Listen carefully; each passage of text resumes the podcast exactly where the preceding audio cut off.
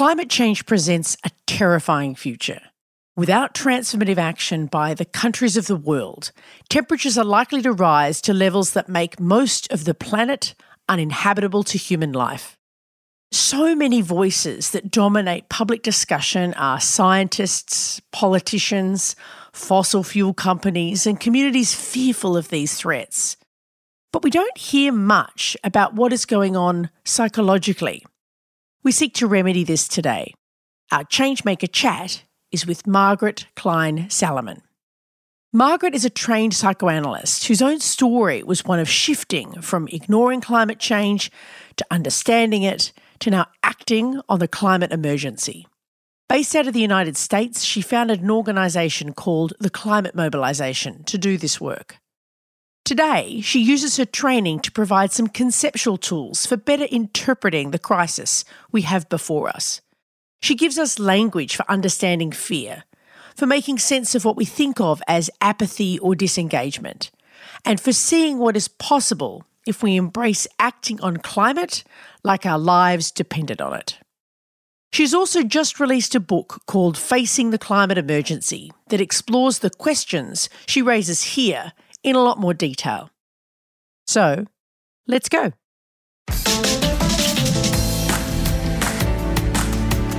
I'm Amanda Tattersall. Welcome to Changemaker Chats conversations with people changing the world. We are supported by the Sydney Policy Lab at the University of Sydney. They break down barriers between researchers, policymakers, and community campaigners so we can build change together. Check them out at sydney.edu.au backslash policy lab and you can sign up to our email list at changemakerspodcast.org.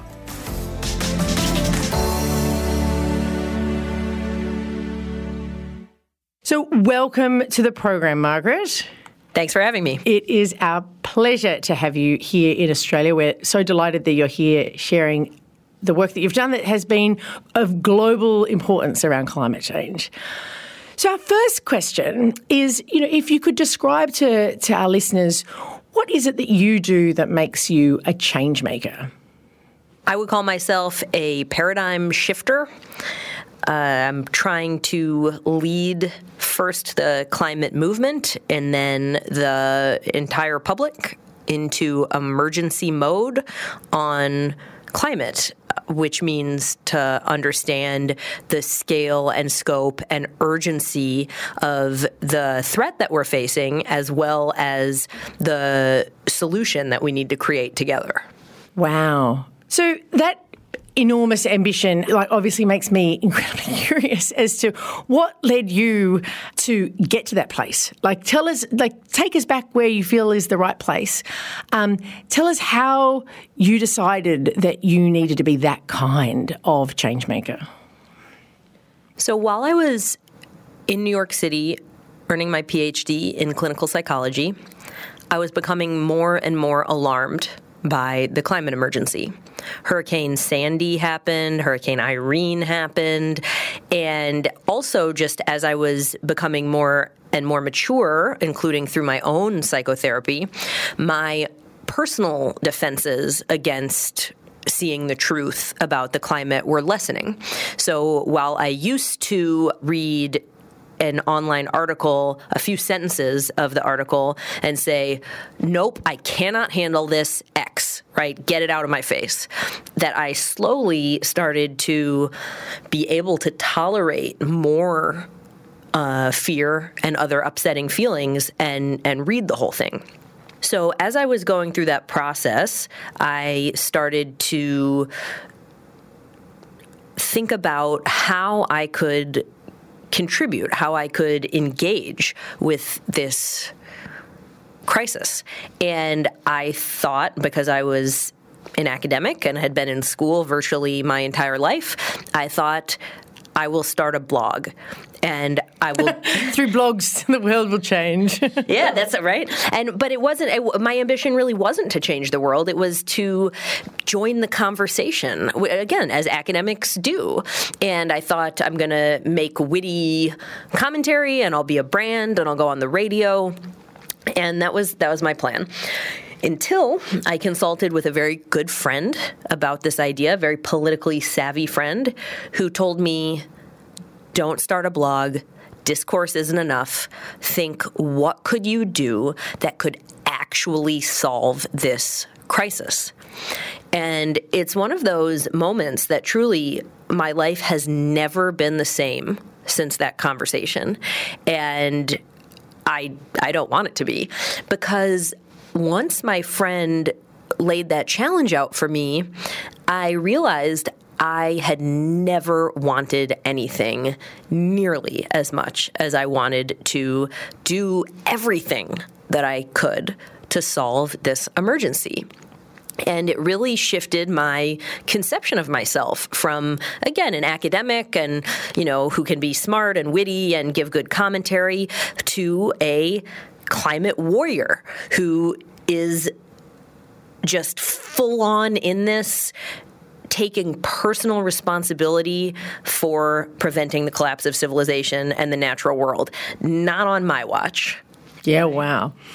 And you've done such an extraordinary job in actually living up to that goal, right? And we're going to get into some of the work that you do as a climate warrior and how you have manifest that uh, identity. But I, I actually was just wondering obviously, there's more that um, you brought to that to your capacity to take on that shift and there's more to you and more to your story than just that moment like the fact that you were studying psychoanalysis and have a deep understanding of, of psychology is interesting to me I know that there must be other stories there too. What are some of the other capacities or experiences or teachings or lessons that you brought to your work now?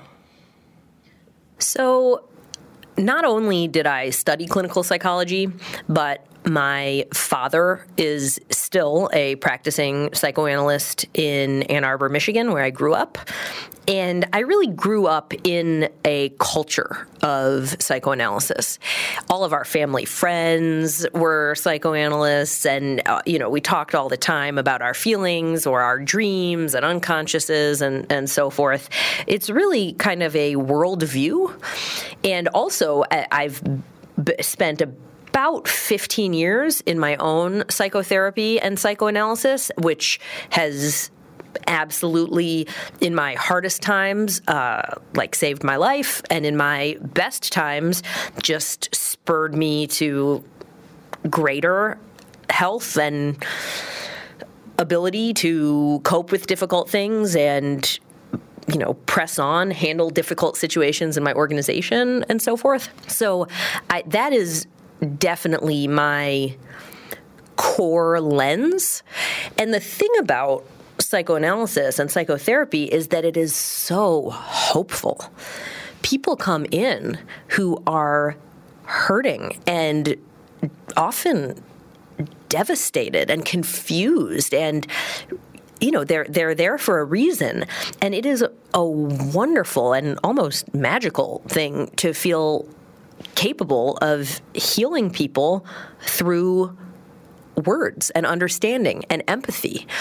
But it is real. And so I believe totally in the possibility of transformative change. I believe that humans are meant for change and growth. We are built for it. All of the uh, really negative talk about human nature as inherently greedy and violent and nasty. I I think that's totally wrong. I think that is a the, I think our society is sick and we can be well. We can make ourselves well. So that orientation is really critical. Growing up, my grandmother is a Holocaust survivor, and we heard a lot about the Holocaust a lot. And that gave me a real sense of both the catastrophic and a sense of moral responsibility that about active intervention rather than passivity. One of my grandmother's stories that she told over and over and over was about her school teacher who she was one of the top students in her class, but she was kicked out for being Jewish. And when her school teacher passed her on the street, he wouldn't look at her in the face. He he just averted his eyes, and you know, to, to her knowledge, he wasn't a high level Nazi. He wasn't a concentration camp guard. All he did was just go along and ignore her, ignore the situation. And that passivity, uh, all it takes for evil to triumph is for good people to do nothing. It, that is has been really baked into me in a way that I think is extremely helpful. I mean, imagine imagine if we could have prevented the Holocaust from fully unfolding. I mean, so okay, so then the the last I think really big piece of this is that I've also suffered uh, personal trauma and tragedy, which is that my first love transformative love in my life, my high school boyfriend, we were together for two years, and then he had a series of really acute psychotic episodes that ultimately led to his suicide a few years ago. And the experience of watching someone he was just an incredibly talented and special person and the experience of watching someone go from healthy and vibrant and talented and charismatic to confused and not making sense and scary was something that as an 18 year old I was totally unprepared for and had no idea what to do. There's so much silence around mental illness, and it was considered at my school no one wanted to talk about it. No one knew what to say. No one, and because of that, I felt so alone. So that experience, while truly devastating to me as a young person, and obviously also to him and his family and his friends, it also prepared me for this work because I understand catastrophic breakdown in a way that most people don't. I think that most Americans and probably most Australians would tell you, "Oh, climate climate change can't be that bad because generally when they've worried about things in their life, they haven't turned out as bad as they feared. And this experience really showed me, like my grandmother had been telling me, that actually horrible things do happen. And so that's one part of it, a sense of the catastrophic. But the other part is about the critical importance of telling the truth, even when it's hard. I felt so alone with my experience in high school. And like no one understood. I didn't have people to talk to. I didn't know what to do. And with climate, the number one emotional experience that people report who do understand the acuity and danger of the situation tell me is I feel so alone. No one understands. My family doesn't understand. No one wants to talk about it. And so, my experience for many years, I wished I could just take it all back and not have gone through this traumatic loss. But this climate work has changed that in that I realize the ways in which it has prepared me to be able to do things like say to strangers or a room full of people who I don't know, we need to transform our economy and society at emergency speed, or civilization will collapse and billions of people will die and millions of species will become extinct. And that is a message that people don't like to hear, just like they don't like to hear that this incredibly wonderful, special person is in a mental hospital. But I I no longer care about making people uncomfortable. What the message, the truth is more important than that. So I ask people to handle their uncomfortable feelings, and I'm willing to help them do that as much as I can without compromising the truth. Yeah, wow. It certainly sounds that even though you came to this space in a in a small period of time, you actually were walking towards this space your whole life. You know, it's interesting. In my book, I challenge readers to reimagine their life story in exactly that way to say, what if everything, all of my blessings and challenges and my education and what my parents and grandparents and ancestors taught me, what if everything was leading up to this moment and preparing me to be the change, to be the hero that humanity needs. And I certainly feel that way about my own life, but I don't think it's just me. I think I think other people can I mean that's that's what we have, right? Is our life experience. And we can use it. We can use all of it for this new and monumental and critically important challenge. Yeah. So let's talk about the challenge that we have and the sort of mode by which we can, as a humanity and as individuals, face it. In your work, not just your recent book, but also in your work the last few years, you've built this framework around emergency mode and that we need to move into emergency mode. Tell us more about what you mean by that. Emergency mode is a fundamentally different mode of mental functioning than normal mode or business as usual. And individuals, groups, or even whole countries, or hopefully the whole world, can enter emergency mode. So you can imagine, as an individual, if your house is on fire, what what happens in your mind? What do you think about, and what do you do? Emergency mode means intense focus prioritization of resources, and all towards achieving safety. You have to get yourself and your family out of the house. That's it. It's not about, it doesn't matter what you were doing five minutes ago. You can have been doing your taxes, uh, reading a wonderful book, getting in a fight with your spouse. It doesn't matter because once the emergency is there, you have to act now and you have to act with total seriousness.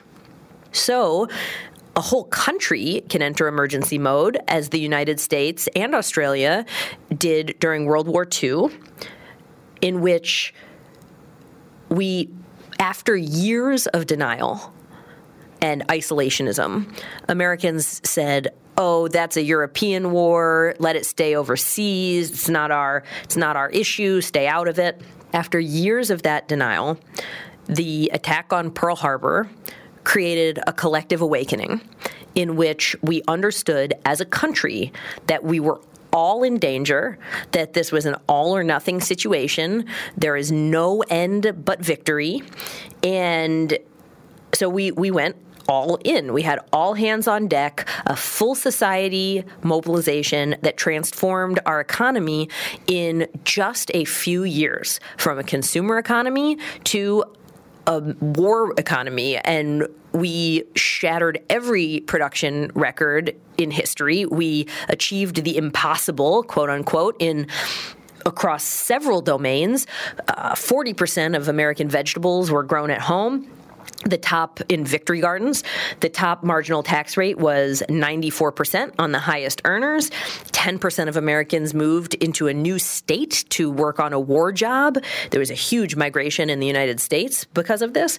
It was it's like night and day. Oh uh, meat gasoline sugar tires and other commodities were rationed and everyone got a fair share these these are the kinds of economic changes that are not even on the table during normal mode. No one no one would think of these things because they're they're drastic. But that's the point is when the house is on fire, when everything is on the line, then you do what it takes and you bring everyone along.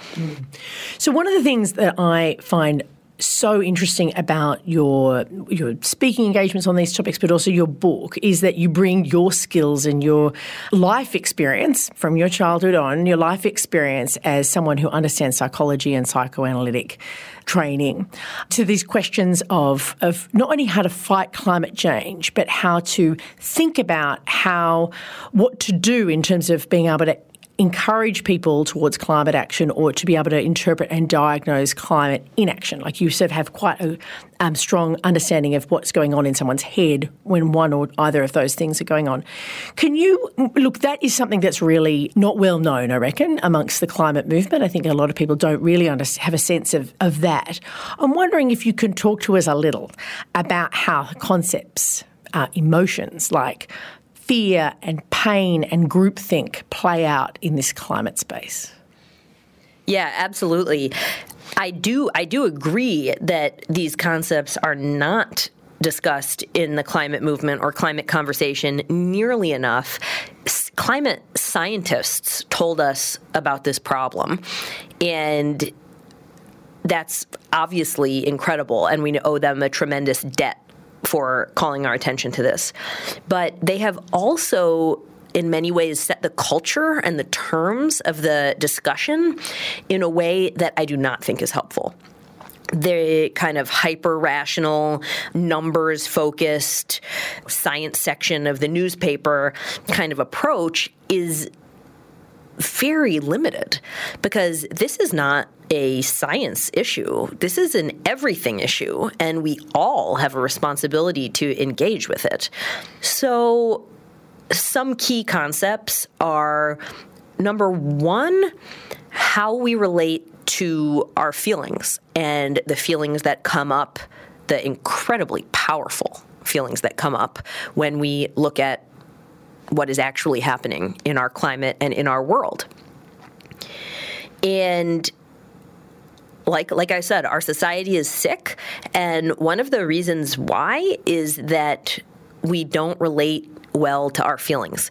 How people generally relate to them is by judging them, censoring them, trying to avoid painful feelings. And it's amazing, but what happens when you do that is your feelings end up controlling you.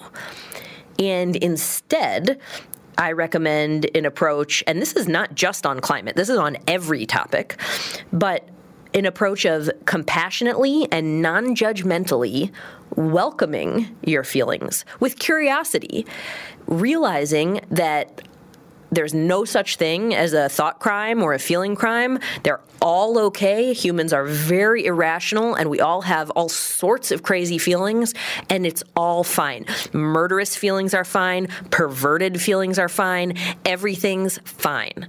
Irrational feelings, being jealous of your sister, being, you know, rageful towards your mother. It doesn't, anything. Feeling love or sexual attraction towards the wrong person. I mean, it's all we're we're just we're messy. And the amazing thing is by accepting that internal experience, we gain a tremendous amount of control over our actions, which is the only thing that does carry a moral weight and that does impact the world. This is so important with climate because the feelings are huge, almost overwhelming. They can easily be overwhelming. But if we if we approach them with curiosity, compassion, and non-judgment, then it opens up an incredible space to maneuver.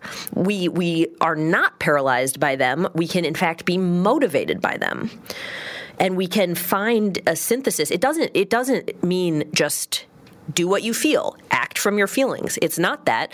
You you understand your feelings you explore them and then you create a synthesis with your rational mind and your values and decide on a course of action. So why don't you give me an example as where as to where you've done this? Maybe this is maybe with hurricane sandy or something like that so, one example that comes up for me often in in my work is that as a naturally and probably also culturally, but competitive person, I often feel in relationship to other organizers or organizations uh, competitiveness or envy. And that's fine, that's human. I can feel that way. But then when I achieve this synthesis of looking at my values and my rational mind, I realize this is not a zero sum game. These are my allies. I actually want them to succeed. They're working to protect humanity in the living world too, and that's my highest priority. So if instead I censored myself and said, "Oh no no no, I would never feel that way. I don't feel that way." Then you start to you have to start to justify your feelings and you might say something like, "Oh yeah, they're bad." They, you know, they deserve the, they deserve this or or you know quote unquote accidentally say something rude or cutting N- nothing human is alien to me and to all of us we we all share these core experiences and if we can just accept them they don't they don't have power anymore so yeah so in naming it without acting then thinking about it and connecting it to who you are, you're able to do something much more powerful than just being by, being ruled by them. Exactly. Yeah. Or or another example, you know, if I'm angry at my husband, which has occasionally happened, then I can I can ask myself, okay, I feel this way, but is it you know, is this fair? Am I right to feel this way or is this you know, have my, are my feelings hurt by something that really wasn't in his control? And so so yeah, it's really freeing. Do you know what I am enjoying in this is that this is a different understanding. Like if you apply this to the question of climate emergency, right? People some, sometimes think of emergency as urgent, and that you don't have time to think, you don't have time to do anything. You've just got to crazily sort of run and run around and do as many things as possible. But you're presenting a really different understanding of that frame. You're saying yes, it's an emergency. We need to act to the scale of the problem. We need a World War II style set of actions. But we don't eliminate our thinking brain in the process of doing this. Indeed, we've got to take our thinking and our capacity to respond, our values like our justice values, we've got to take them all with us as we take on this question of emergency. Absolutely. And so, looking to apply this general emotional framework to the climate emergency specifically, there's all kinds of emotions come up, and again, they're all fine. But some that deserve special attention are fear and grief, and then also, I think, anger, guilt, and shame. But just to talk about fear and grief a little bit, Fear has an absolutely terrible reputation in the climate movement. People equate fear with panic and with, as you said, unthinking, unreflective, immoral action. And that can be true, but it absolutely is not equivalent to fear. It is absolutely not the only way to handle fear. Fear is an evolved mechanism in humans and other animals that translates, it literally translates a perception of risk or danger into self protective action. If our ancestors didn't have fear, we wouldn't be here because they would have been eaten by predators and just stand there as the bear got closer and closer. So, fear, if you feel afraid of the climate emergency, that makes total sense. And it's you got you have to listen to that. Do not try and suppress it. Do not try to get other people to suppress it or not feel that way. It is a signal. Grief is the other emotion that everybody is going through. Everybody in Australia. I've been here for almost 2 weeks and people are hurting. And it makes sense. A billion animals died in the bushfires millions of people have already died because of the climate emergency. Generally, the world's poorest people. We grieve these losses because they matter. And we are connected to that those people and that life that has been lost. If we try to suppress our grief and not feel it, we are cutting ourselves off from our connectedness and our empathy for others in a way that is dangerous and destructive. Our grief comes from the best parts of ourselves, and it is worth honoring. Not just, not just even non judgmentally accepting, but actually honoring as an indicator of our love. The there is also another kind of grief that I'd like to discuss, which is grieving the future that we thought we had. Each of us has ideas about the future, goals, hopes, dreams.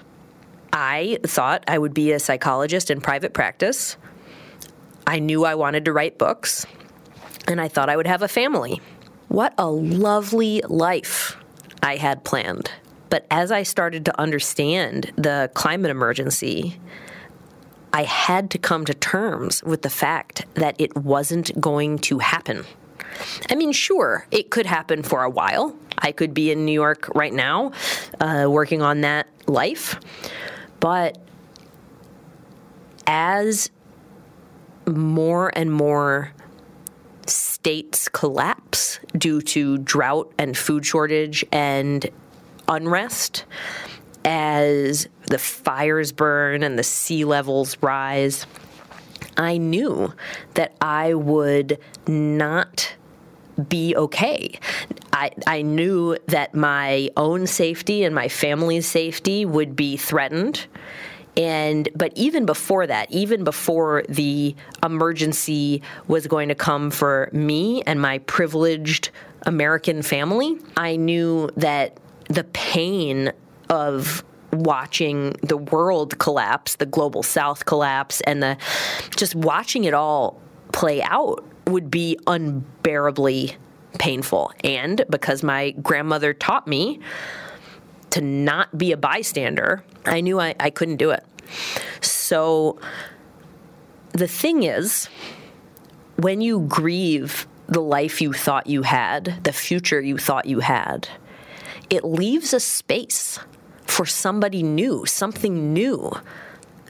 And I encourage everyone to fill that space to create a new vision of the future based on being a climate warrior, being a hero, a protector, whatever you want to call it, but taking this mission on as your own, saying, not on my watch, this is not I, I will do everything I can to prevent this catastrophe and build a world that works for everyone. Awesome. Thank you. And it makes me want to ask to sort of take this, to make this live, right? So people are acting. There is a movement growing. You talk in the book about there's a new movement being born, one that is acting at the scale and pace of change. Tell us about that movement. What does it look like? Where do you see it? What are its attributes? Yeah, hallelujah. The movement is here the for for about 30 years the climate movement and environmental movement was dominated by gradualism the idea that we should make small changes over decades to slightly reduce the problem. And I, I, don't think that was ever a good idea, but as the climate emergency got worse and worse, it has shown itself to be, uh, I mean, honestly, truly useless. Um, and in some uh, instances, worse than useless because it gives people a false understanding of what is actually going on. But the amazing news is that there is a real movement out there that does understand the extent of the emergency and is advocating for a solution that could actually work. And that is Extinction Rebellion, the Sunrise Movement in the United States, the youth movement that's calling for a Green New Deal, the school strikers, and my organization, the Climate Mobilization, that along with some allies, especially Australian allies. We have spread climate emergency declarations to over 1,350 governments worldwide, making climate emergency media mentions go up by 10,000%, and Oxford English Dictionary named it the word of the year in 2019. So, and I should say, there's many, many other efforts that are also in emergency mode, local efforts, tribal efforts. Right now in Canada, Indigenous groups and their allies all over the country are shutting down all rail traffic protesting the expansion of the fossil fuel infrastructure. It so I, I some national organizations, but there's there's probably hundreds working on these at at local level or state level of government and around the world. And I think for our listeners, the thing for them to get excited about is anyone can do this, right? Like what you're saying is you don't need to be a large, well funded environmental NGO to do this. Actually, volunteers can get together and start making change as long as they're thinking about the sort of the scale of the problem there's actually there's actually lots that anyone can do the first thing that actually the only thing that I suggest that every single person do is start talking about the climate emergency and talk about it as much as possible and talk about it emotionally and personally. You don't need to be a scientist, you don't need a master's degree. In fact, it's better not to talk about parts per million or tons of carbon in the atmosphere or the rate of ice melt. It's it's too technical for the vast majority of people. So don't feel like you need to speak in that register or or cram all of that information. It is enough and I think better to say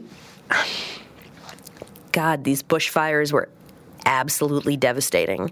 I'm so scared about the future. And I've just been wondering what I can do. What do you think? What do you feel? Inviting that kind of heart to heart interaction is an intervention in itself because and you actually mentioned this earlier the i think you called it groupthink which is a very good name for it. I, I call it pluralistic ignorance but it's the same idea is about how humans evaluate risk. So we are a social species that looks at each other in times of possible danger.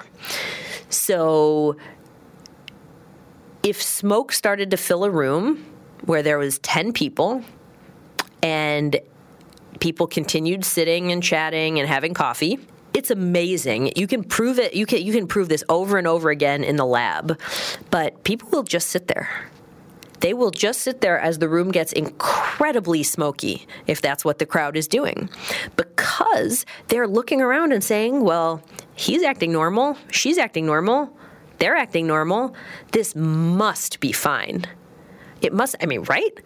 But if one person breaks the silence and says, you know, holy shit, guys, there's a fire, then boom, total change everything changes from speaking that truth. So, in the climate emergency, this is happening en masse, right? People are just living their lives, going to work, saving for retirement, family planning, going on picnics, sports games, everything, as though there were no emergency.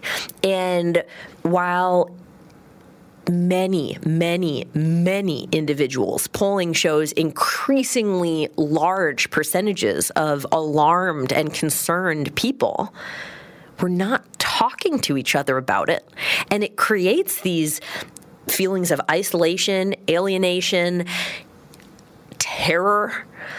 So just breaking that silence and saying things even though they can be socially awkward, they can be challenging, you do risk rejection. Someone might tell you, oh you're a weirdo or something something like that it is worth it and it takes courage that is the best place to start but it is probably not a great place to end.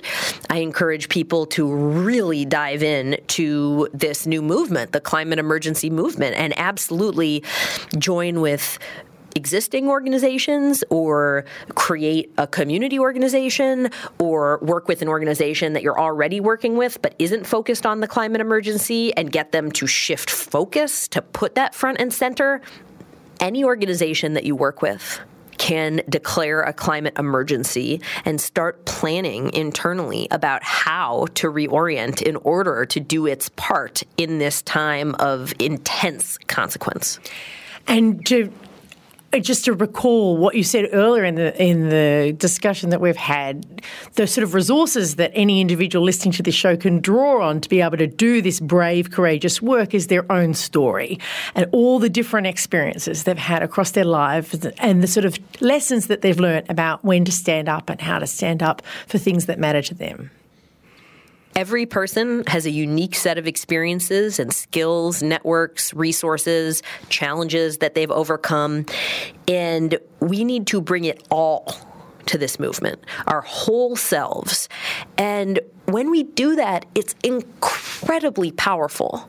I really do believe that one person can change the world, but the way that they do that is by bringing in others. Yeah, yeah, fantastic. Thank you so much for being on the program, inspiring us all to make big change. Thanks for having me. Changemakers is hosted by me, Amanda Tattersall. Remember to subscribe to this podcast to catch all our episodes. To find out more about Margaret's work, you can look up climatemobilization.org, and that's mobilisation with a Z. You can also find Margaret on Twitter at Climate Psych. That's C L I M A T E P S Y C H. Changemakers is produced by Ben Keating. Our audio producer is Jules Wookra. Our series sponsor is the Sydney Policy Lab at the University of Sydney. They break down barriers between researchers, policymakers, and community campaigners so we can build change together. Check them out at sydney.edu.au backslash policy dash lab. We are also supported by the Organising Cities project funded by the Halloran Trust based at the University of Sydney. Like us on Facebook at Changemakers Podcast and check out changemakerspodcast.org for transcripts and updates on all our stories.